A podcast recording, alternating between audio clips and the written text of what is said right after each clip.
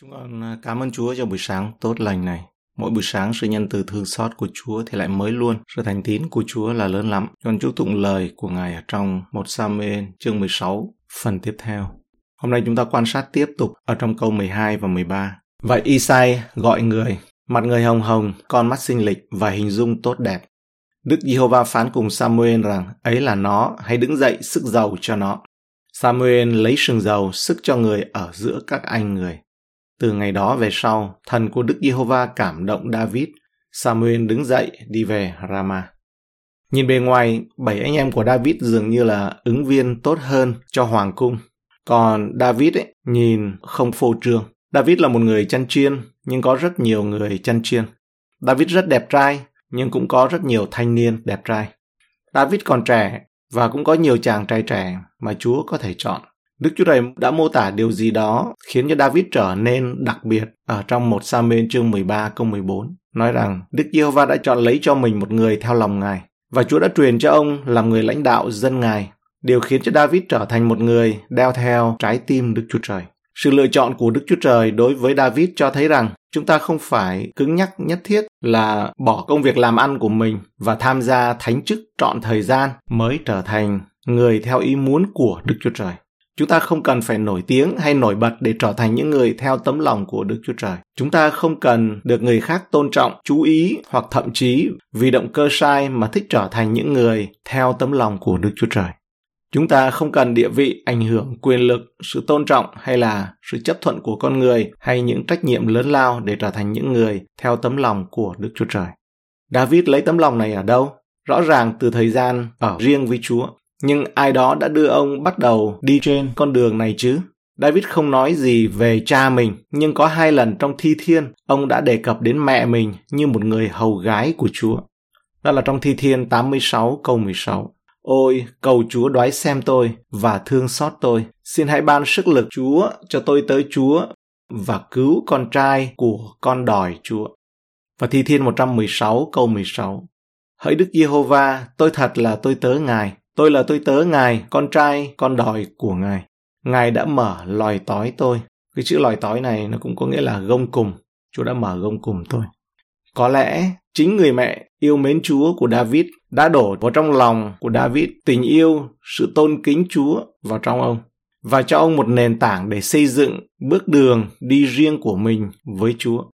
Giống như Timothée, Đức Chúa Trời đã dùng mẹ của Timothée để đổ vào ông đức tin của sự tin kính. Timôthê thứ hai, chương 1 câu 5. Ta cũng nhớ đến đức tin thành thật của con.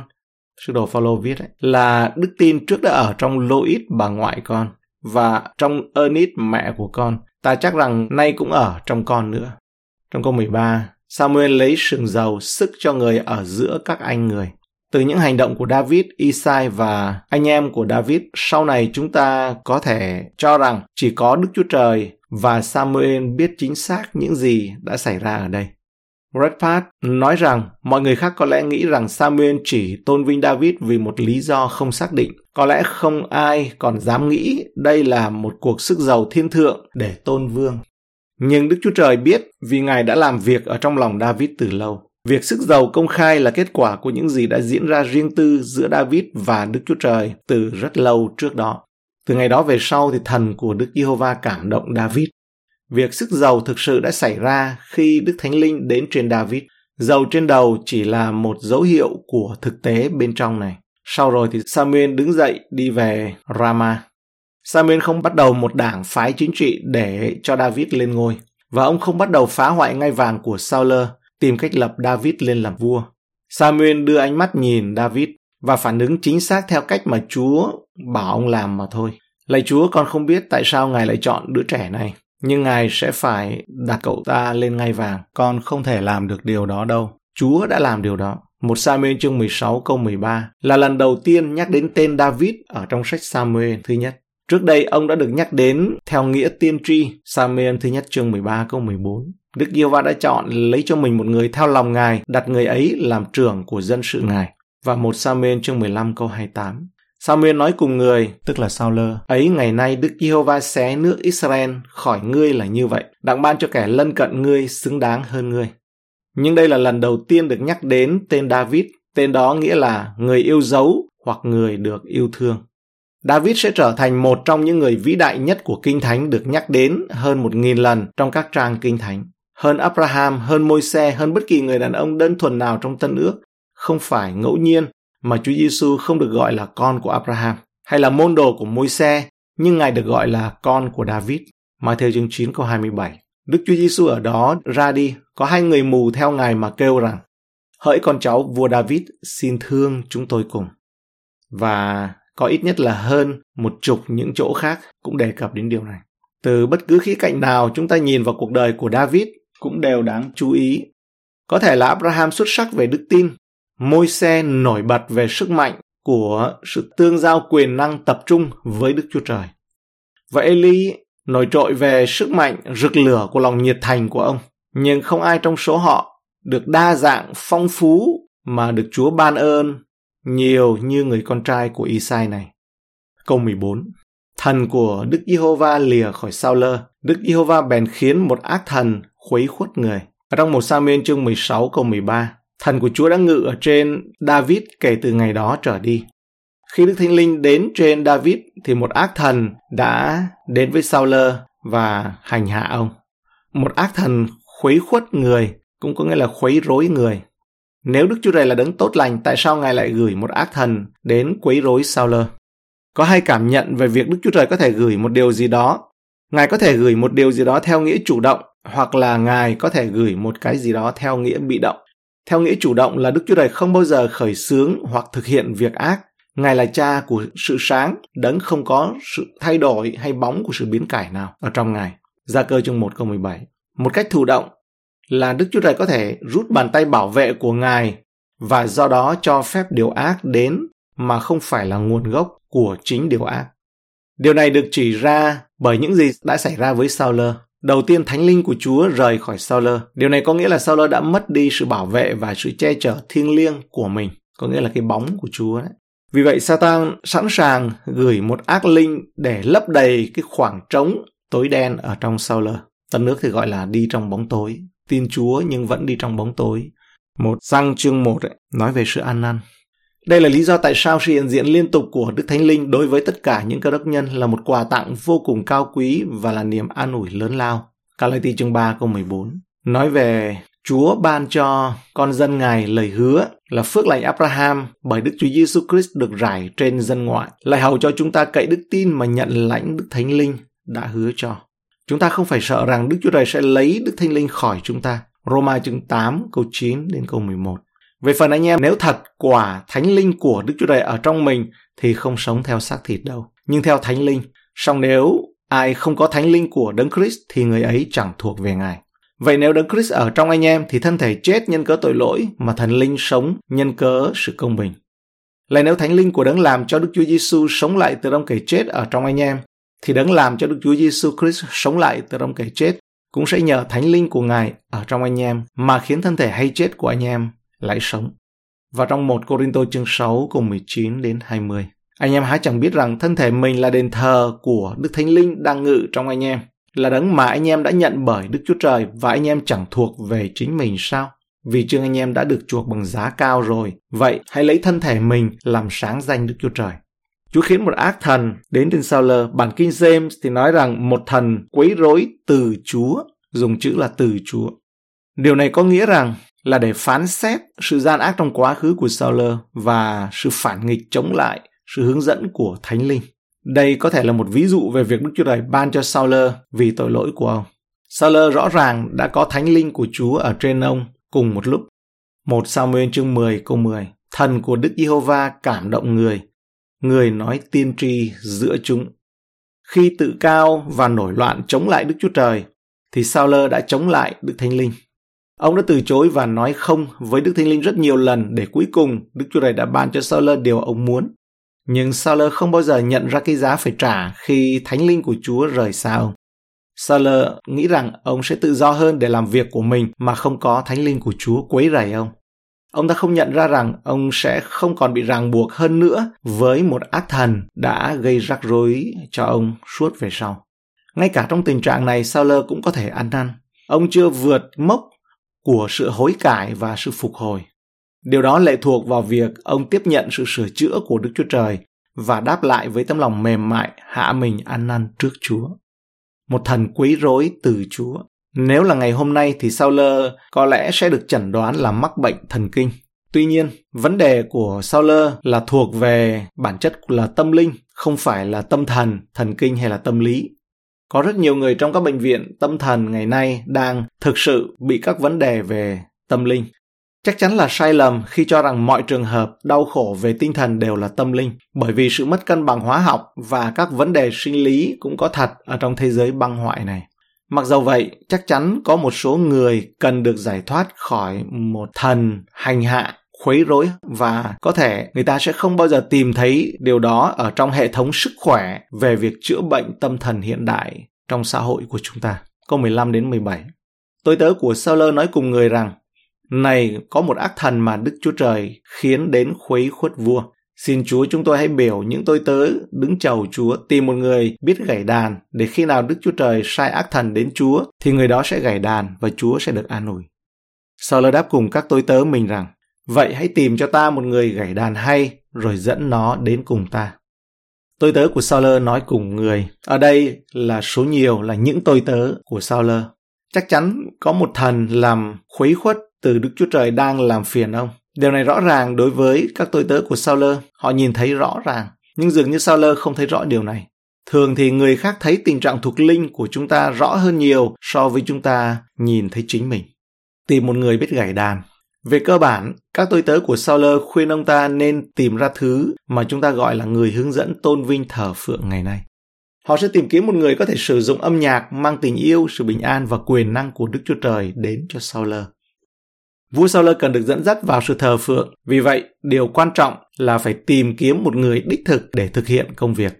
Chúa đã tạo ra âm nhạc và ban cho nó khả năng cảm hóa mọi người bằng sức mạnh tuyệt vời âm nhạc có thể được sử dụng cho điều tốt hoặc cho điều ác lớn hơn bởi vì nó truyền đạt một cách mạnh mẽ đến con người bên trong của chúng ta các tôi tớ của Sauler nói và Chúa sẽ được an ủi.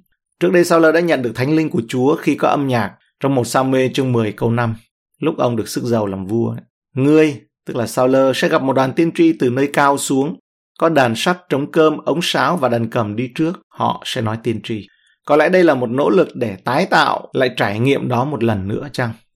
Câu 18. Một người trong vòng tôi tớ cất tiếng nói rằng, Này, tôi đã thấy một con trai của Isai, người Bethlehem, nó gảy đàn hay, một người chiến sĩ mạnh bạo, ăn nói khôn ngoan và mặt mày tốt đẹp. Đức Giê-hô-va ở cùng người. Những người tôi tớ của Sauler đề nghị một cuộc tìm kiếm. Sauler chỉ huy cuộc tìm kiếm. Và sau đó một trong những người hầu của Sauler đã tìm thấy người con trai của Isai này, tên là David. Nó gảy đàn hay, David cần có kỹ năng để dẫn dắt Sauler trong việc thờ phượng và phục vụ Sauler ở trong âm nhạc. Chất lượng kỹ thuật của âm nhạc của David rất quan trọng, trái tim quan trọng, nhưng khả năng kỹ thuật cũng quan trọng vậy. Điều này không có nghĩa là một người phải là một bậc thầy trước khi được Đức Chúa Trời có thể sử dụng. Nhưng điều đó có nghĩa là họ không thể chấp nhận một thái độ quá tầm thường, thiếu quan tâm, lười biếng, tức là có những người khái niệm rằng chúng ta không cần phải luyện tập. Kỹ năng chơi giỏi phản ánh một thái độ nó cũng nhiều như là phản ánh về cái ơn ban cho của Chúa vậy, về cái tấm lòng. Một người chiến sĩ mạnh bạo, David cần tính cách của một chiến binh để dẫn dắt Lơ một cách hiệu quả trong việc thờ phượng và phục vụ ông trong âm nhạc. Mục vụ thờ phượng là một chiến trường liên tục, thường có những xung đột và mâu thuẫn xung quanh chức vụ thờ phượng, và nếu ai đó không được trang bị và sẵn sàng cho cuộc chiến thuộc linh, họ có thể sẽ bị tổn thương về mặt thuộc linh và tình cảm trong thánh chức thờ phượng, và có thể gây thương tích cho người khác. Rất nhiều điều khiến cho một người trở thành nhạc sĩ giỏi hoặc nghệ sĩ giỏi đi ngược lại với chức vụ thờ phượng thật. Nhu cầu về sự thỏa mãn cái tôi và mong muốn nổi tiếng, nổi bật, được người ta chú ý. Mỗi cái đó, những điều đó đều chống lại sự thờ phượng hiệu quả và chân thật. Người ăn nói khôn ngoan, David cần phải nói một cách khôn ngoan để dẫn dắt sao lơ một cách hiệu quả trong việc thờ phượng hoặc phục vụ ông trong âm nhạc. Mục vụ thờ phượng tốt rất cần nhiều yếu tố trong sự giao lưu. Những người giúp việc thờ phượng hiệu quả biết khi nào nên phát biểu và khi nào nên im lặng trên bục giảng, trong buổi nhóm và trong hội thánh. Người có mặt mày tốt đẹp. David là một thanh niên đẹp trai. Ở trong câu 12, một người thờ phượng hiệu quả không cần phải là một người mẫu thời trang, nhưng ngoại hình của họ rất quan trọng. Họ cần phải thể hiện bản thân sao cho trở nên vô hình nếu họ ăn mặc xuề xòa đến mức khiến bề ngoài của họ làm cho người ta chú ý vào bản thân hoặc là ngược lại lại quá tôn mình lên ấy thì điều đó cần phải thay đổi.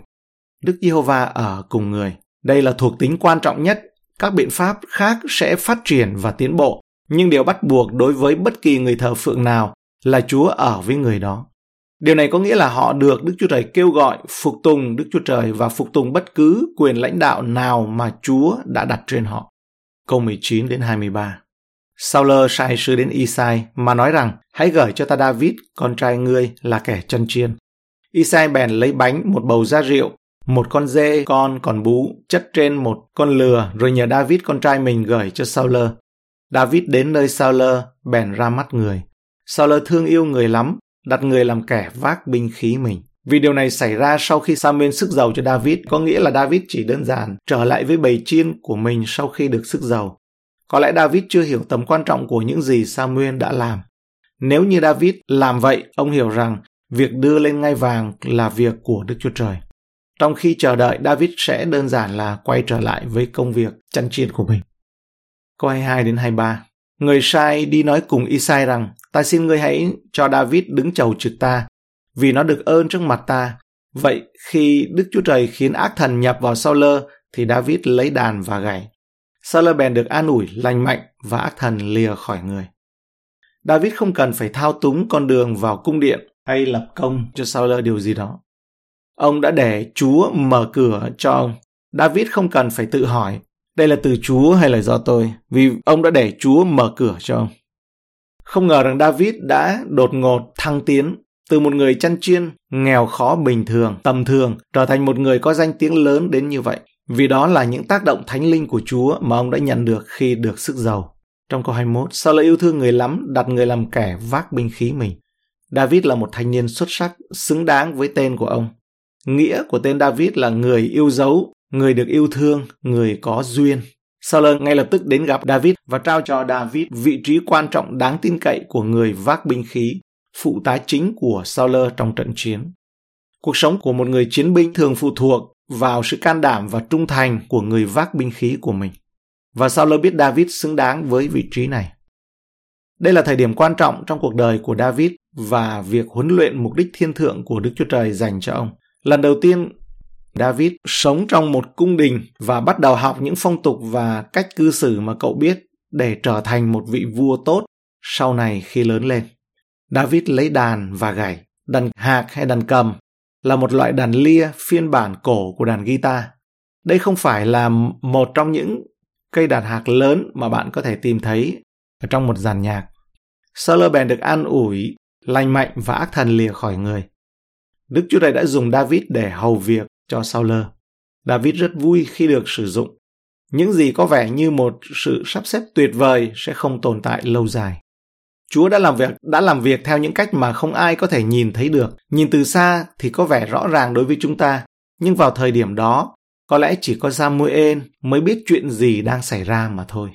Vô tình, Saul đã trở nên phụ thuộc vào người được chỉ định để kế vị mình mà chính ông không biết. Cảm ơn Chúa. Bài học ờ, trong chương 16 này.